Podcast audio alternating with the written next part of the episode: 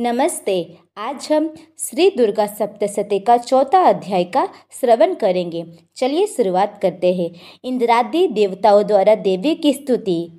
ध्यान, सिद्धि की इच्छा रखने वाले पुरुष जिनकी सेवा करते हैं तथा देवता जिन्हें सब ओर से घेरे रहते हैं, उन जया नाम वाली दुर्गा देवी का ध्यान करें। उनके श्री अंकों की आभा काले मेघ के समान श्याम है। वे अपने कटाक्षों से शत्रु समूह को भय प्रदान करती है। उनके मस्तक पर आबद्ध चंद्रमा की रेखा शोभा पाती है। वे अपने हाथों में शंख चक्र कृपान और त्रिशूल धारण करती है। उनके तीन नेत्र है। वे सिंह के कंधे पर चढ़ी हुई है और अपने तेज से तीन लोगों को परिपूर्ण कर रही है। ऋषि कहते हैं, अत्यंत पराक्रमी दुरात्मा महिषासुर तथा उसकी दैत्य सेना के देवी के हाथ से मारे जाने पर इंद्र आदि देवता प्रणाम के लिए गर्दन तथा कंधे झुकाकर उन भगवती दुर्गा का उत्तम वचनों द्वारा स्तवन करने लगे। उस समय उनके सुंदर अंगों में अत्यंत हर्ष के कारण रोमांच हो आया था। देवता बोले, संपूर्ण देवताओं की शक्ति का समुदाय ही जिनका स्वरूप है तथा जिन देवी ने अपनी शक्ति से संपूर्ण जगत को व्याप्त कर रखा है, समस्त देवताओं और महर्षियों की पूजनिया उन जगदम्बा को हम भक्तिपूर्वक नमस्कार करते हैं। वे हम लोगों का कल्याण करें, जिनके अनुपम प्रभाव और बल का वर्णन करने में भगवान शेषनाग ब्रह्मा जी तथा महादेव जी भी समर्थ नहीं हैं।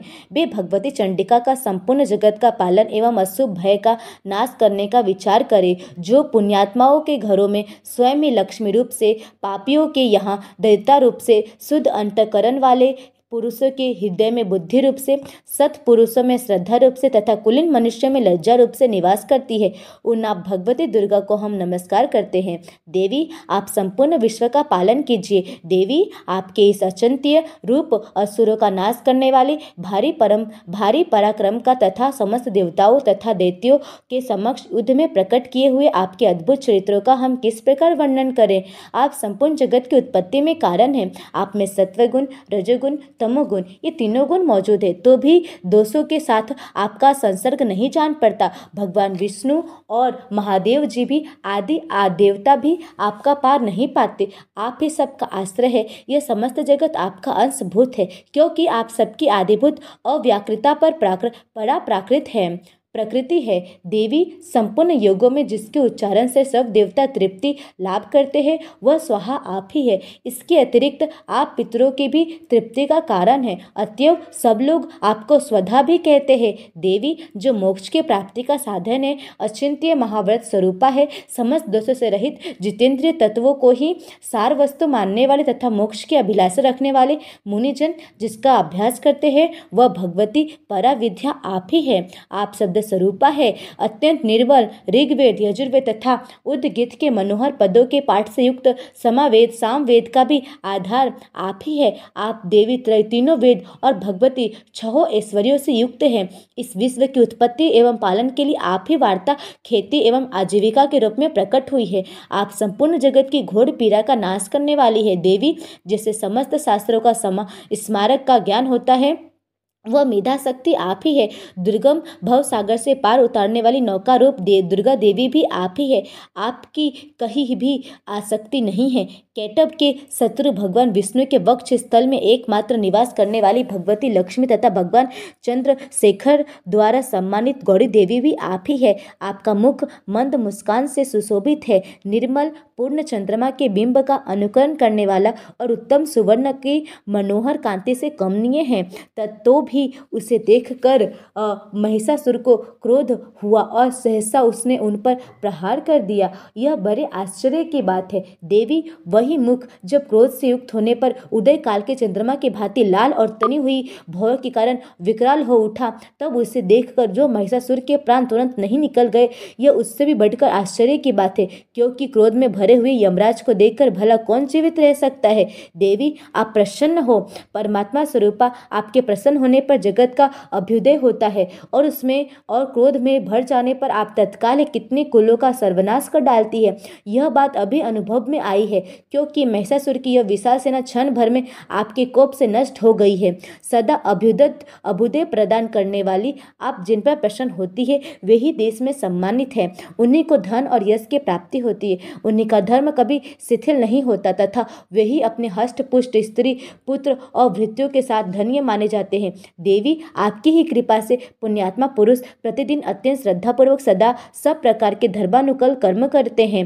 उसके प्रभाव से स्वर्ग लोक में जाता है। इसीलिए आप तीनों लोकों में निश्चय ही मनोवांछित फल देने वाली है। माँ दुर्गे, आप स्मरण करने पर सब प्राणियों का भय हर लेती है और स्वस्थ पुरुष द्वारा चिंतन करने पर उन्हें परम कल्याणमयी बुद्धि प्रदान करती है। दुर्ग, दुख, दरिद्रता और भय हरने वाली देवी आपके सिवा दूसरी कौन है जिसका चित्त सबका उपकार करने के लिए सदा ही दयाद्र होता रहता हो? देवी इन राक्षसों के मारने से संसार को सुख मिले तथा ये राक्षस चिरकाल तक नरक में रहने के लिए भले ही पाप करते रहे हो। इस समय संग्राम में मृत्यु को प्राप्त होकर स्वर्ग लोक में जाए। निश्चय ही यही सोचकर आप शत्रुओं का वध करती है। आप शत्रुओं पर शस्त्रों का प्रहार क्यों करती है? समस्त असुरों को दृष्टिपात मात्र से ही भस्म क्यों नहीं कर देती? इसमें एक रहस्य है। ये शत्रु भी हमारे शस्त्र से पवित्र होकर उत्तम लोकों में जाए। इस प्रकार उनके प्रति भी आपका विचार अत्यंत उत्तम रहता है। खड़ग के तेज पुंज की भयंकर दीप्ति से तथा आपके त्रिशूल के अभाव अग्र भाग की घनीभूत प्रभाव से चौंधिया कर जो असुरों की आँखें फूट नहीं गई, उसमें कारण यही था कि वे मनोहर रस, रश्मियों से युक्त चंद्रमा के समान आनंद प्रदान करने वाले आपके इस सुंदर मुख का दर्शन करते थे। देवी आपका सिल दुराचारियों के बुरे बर्ताव को दूर करने वाला है। साथ ही यह रूप ऐसा है जो कभी चिंतन में भी नहीं आ सकता और जिसकी कभी दूसरों से तुलना भी नहीं हो सकती तथा आपका बल और पराक्रम तो उन दैत्यों का भी नाश करने वाला है, जो कभी देवताओं के पराक्रम को भी नष्ट कर चुके थे। इस प्रकार आपने शत्रुओं पर भी अपनी दया ही प्रकट की है। वरदायिनी देवी, आपके इस पराक्रम की किसके साथ तुलना हो सकती है तथा शत्रुओं को भय देने वाला एवं अत्यंत मनोहर मनोहर ऐसा रूप भी आपके सिवा और कहाँ है? हृदय में कृपा और युद्ध में निष्ठुर था। ये दोनों बातें तीनों लोगों के भीतर केवल आप में ही देखी गई है। मातः आपने शत्रुओं का नाश करके इस समस्त त्रिलोक की रक्षा की है। उन शत्रुओं को भी युद्ध भूमि में मारकर स्वर्ग लोक में पहुँचाया है तथा उन्मत दैत्यों से प्राप्त होने वाले हम लोगों के भय को भी दूर कर दिया है। आपको हमारा नमस्कार है। देवी, आप सूल से हमारी रक्षा करें। अंबिके, आप खरक से भी हमारी रक्षा करें तथा घंटा की ध्वनि और धनुष के टंकार से भी हम लोगों की रक्षा करें। चंडी के पूर्व, पश्चिम और दक्षिण दिशा में आप हमारी रक्षा करें, तथा ईश्वरी अपने त्रिशूल को घुमाकर आप उत्तर दिशा में भी हमारी रक्षा करें। तीनों लोकों में आपके जो परम सुंदर एवं अत्यंत भयंकर रूप विचरते रहते हैं, उनके द्वारा भी आप हमारी तथा इस भूलोक की रक्षा करें। अंबिके, आपके कर पल्लवों में शोभा पाने वाले खरग सूल और गदर आदि जो जो अस्त्र हो, उन सबके द्वारा आप सब ओर से हम लोगों की रक्षा करें। ऋषि कहते हैं, इस प्रकार जब देवताओं ने जगन माता दुर्गा की स्तुति की और नंदन वन के दिव्य पुष्पों एवं गंध चंदन आदि के द्वारा उनका पूजन किया। फिर सबने मिलकर जब भक्तिपूर्वक दिव्य धूपों की सुगंध निवेदन की, तब देवी ने प्रसन्न वदन होकर प्रणाम करते हुए सब देवताओं से कहा, देवी, बोली, देवताओं, तुम सब लोग मुझसे जिस वस्तु की अभिलाषा रखते हो उससे मांगो। देवता बोले, भगवती ने हमारी सब इच्छा पूर्ण कर दी। अब कुछ भी बाकी नहीं है, क्योंकि हमारा यह शत्रु महिषासुर मारा गया।